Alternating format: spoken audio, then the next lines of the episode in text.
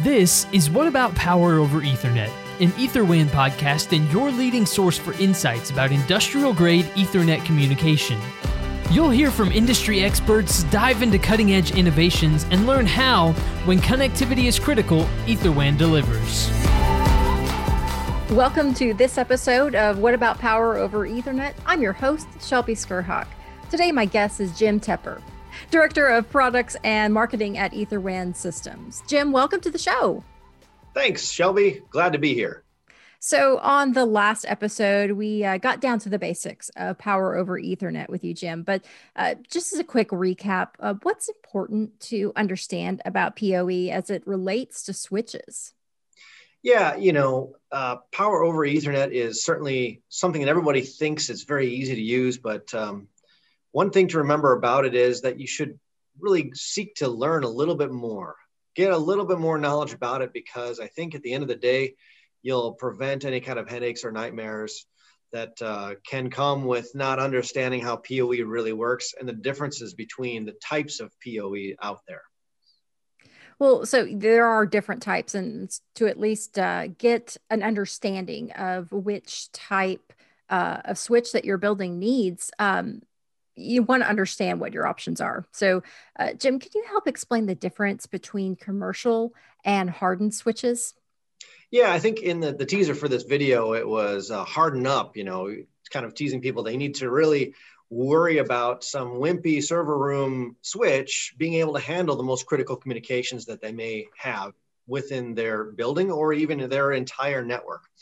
Uh, the reality is that a server room is a very nice environment. It's like you going to Hawaii and relaxing on a beach, okay. enjoying the nice weather. You know, this is this is your element. I love it. It's great. Well, what if you were to take that and instead put you in the middle of the Arabian desert, for instance? It's not the same thing. It might look like a beach, but it's not a beach. Um, that's the kind of the same thing in, in a in a office environment. It might look like part of the office, but it's not really the same thing. Um, so realistically, you have to be careful where Ethernet switches are actually put. Now, they're not the most delicate things in the world. It's not like they're made of glass, but um, it is important to note that even underneath some people's desks that are, you know, shoved with wires and maybe there's no ventilation there, it's put in a corner, Ethernet switches can fail if they're not hardened.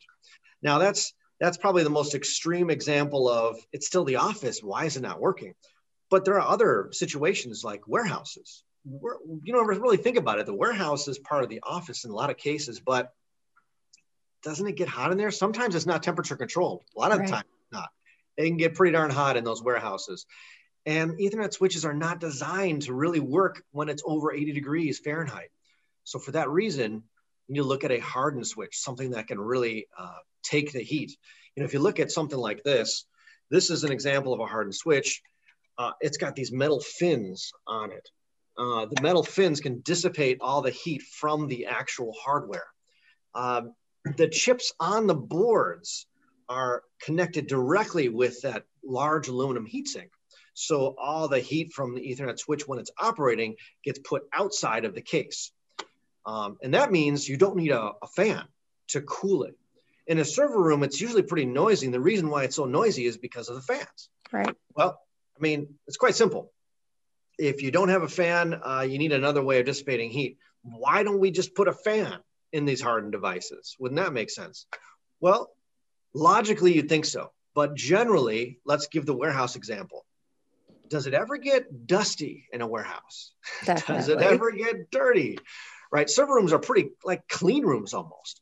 So anytime you're outside of a server room, there a lot of dust can accumulate. And what do fans love more than dust? Well, nothing really. So the dust comes in, it cakes on the fan, and you have to clean that fan over time. If you don't clean it, it's going to fail. Uh, and even if you do clean it and you're religious about doing that, it's still going to fail. It's a wear component over time. You know, they say that you should be cleaning your fans at least twice a year. Uh, and it depends how dirty it is. And even if you you're lucky enough to clean it twice a year, you might right. only get five years out of a fan. You know, so anyway, I'm talking a lot. I get really excited about uh, no, yeah. Well, yeah, and so I mean, there's there's definite situations where one might work better for one situation or one one place where another would for another. So let's talk about kind of the pros and cons of uh, of each. Uh, can we go over uh, some of the pros and cons of a hardened switch versus a commercial switch? Yeah, for sure. So um, we'll start with the pros on a hardened switch. The pros are going to be that the thing's going to last virtually forever. Um, we have many, many clients running with 20 year old hardware. Uh, and that's because it's built with hardware and chips on the inside on the board that are designed to work in these extended temperature environments and a high vibration environment. So they're overbuilt. It's just like the most robust thing you can imagine. So, of course, it's going to last forever. But 20 years from now, you might not want to be going a measly one gig speed or even 10 gig. By then, it'll be a terabyte speed or whatever. But um, that's a pro. So, definitely longevity of the device. The second thing is no cleaning, no maintenance, never have to take the device down. So you plug it in and you leave it there for 20 years. So don't worry about cleaning or turning it off or getting your network down to do maintenance. That's a good uh, second pro. Uh, the third thing is uh, that it is pretty small. When you use hardened devices, they're not usually rack mount. You can get them in rack mount form factors, but they can be in small packages like this, and you get all the ports you need uh, and you can kind of just put it anywhere. So you can mount it upside down, you could put it sideways, lay it on a shelf. It doesn't really matter. You don't need to worry about uh, positive airflow like you would in a server room, those kinds of things. Um, what else is another positive? Uh, I, would say that's probably the, the majority of it. The negatives now, the negative is generally it's price. You know, if you want something to last, you have to pay for the quality components. A lot of people will say, well, you got to pay for quality, and all they're doing is, you know, repackaging something. This is not the case when you have a true hardened Ethernet switch from a company that's been doing it for 25 years.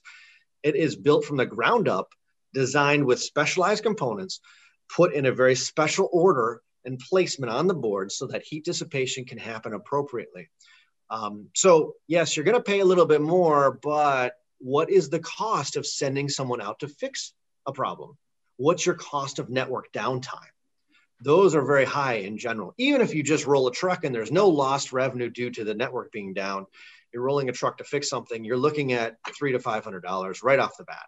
So right there, you've paid for the difference in price. Well, so you know, let's go ahead and talk about price because you know I understand that that the hard switches are significantly uh, more expensive. So I guess if you're looking at, do I really need that? Uh, why would you want to invest in a hardened switch besides the, uh, the some of the factors that you've already mentioned? Yeah, no, that's a great question because oftentimes we'll talk to security integrators or or other folks that are saying, I can buy another switch for fifty dollars. Why do I want to spend six hundred on on a hardened switch? I'll just you know I'll buy three of them. I'll put mm-hmm two in my car, and then if something fails, I'll go out and replace it.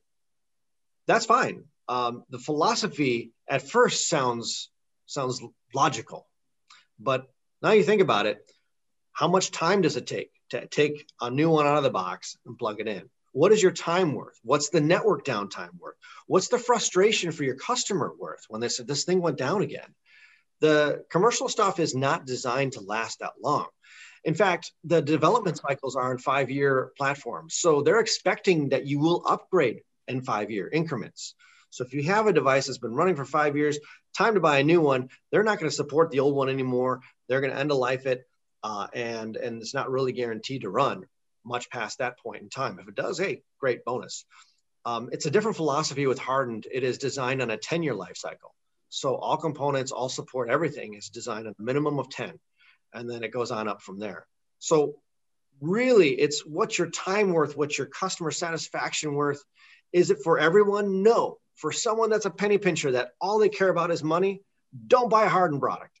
If all they care about is reliability and total cost of ownership over time, absolutely have to look at hardened. There is no substitute.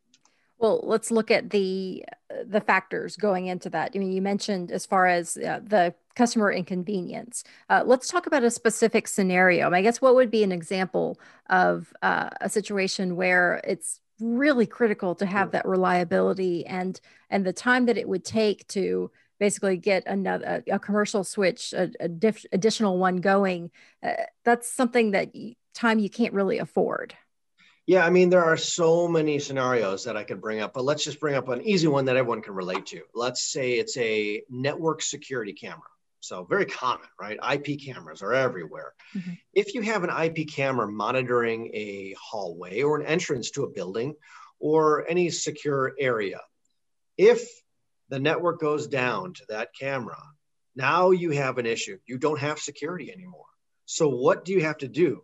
You have to then take a guard, a physical person, and put them in that area to watch it until that camera or network is back up and running. How much does that cost? What is the risk for that person that is now standing in that area? It could be a hazardous area.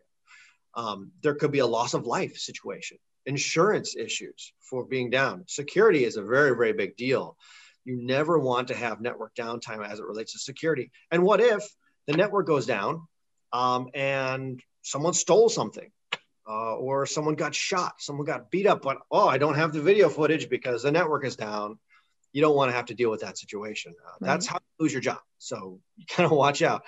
Uh, definitely, um, you know, it used to be no one gets fired for for buying IBM way back in the day.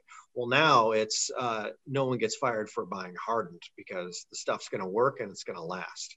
So we've started talking about some of the situations and scenarios that uh, you might need to to look at a, uh, a hardened switch uh, for a building. Uh, what are some factors that uh, that buildings owners or, or, you know security professionals or anybody that's looking at this commercial versus hardened you know debate? What are some factors they need to know as far as, far as installing it? Yeah, you know, so uh, for these hardened devices, they can literally be st- installed anywhere. So that is actually a big positive for them. That means that they can install it in the ceiling. They can put it in an enclosure in the warehouse where it gets super hot. Um, they can literally put a hardened device anywhere and know that it's going to be reliable. They don't have to take those wires and plumb them all the way back to a server room and then get IT's permission to do some you know new cabling and all that fun stuff. Oftentimes these networks are separate. So they have their own wiring they have their own aggregation points. And wouldn't it be nice if you can put those anywhere? So you know it gives you that flexibility. So the installation really is wherever there is a box wherever you can put a box you can put a hardened device and know that it can stay running reliably for a very long time.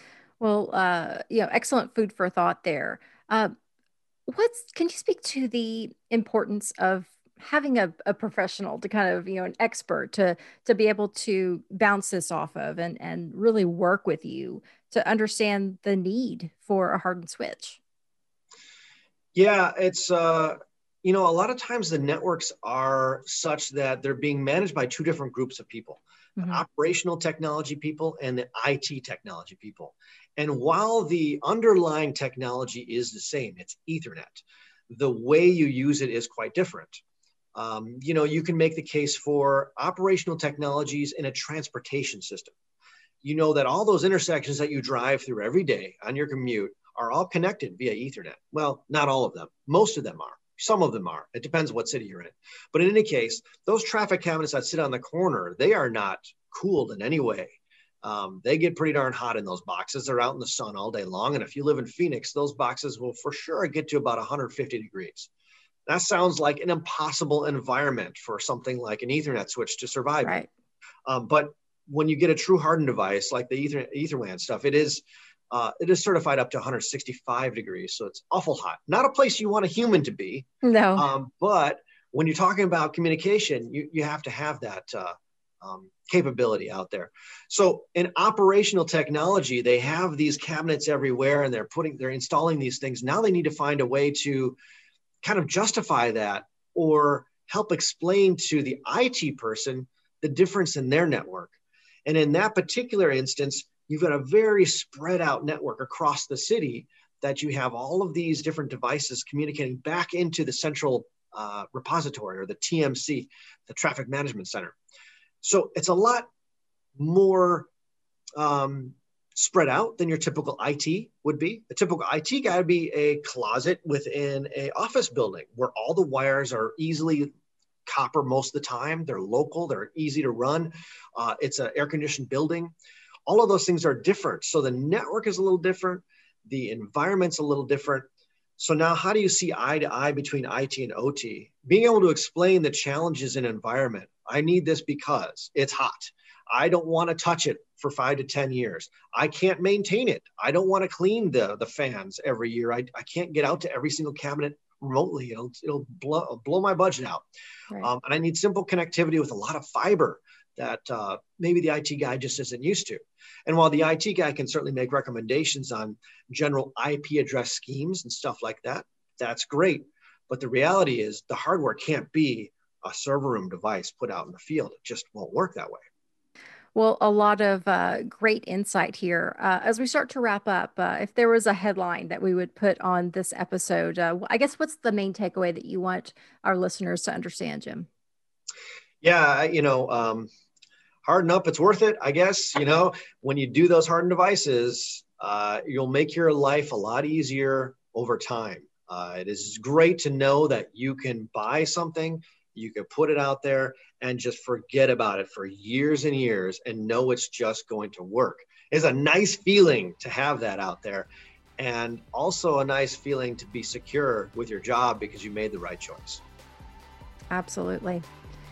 Jim, thank you so much for joining me. Thanks, Shelby. I appreciate it. Well, and that does it for this episode of What About Power over Ethernet. Be sure to subscribe so you don't miss a new episode. Until next time, I'm Shelby Skrhak.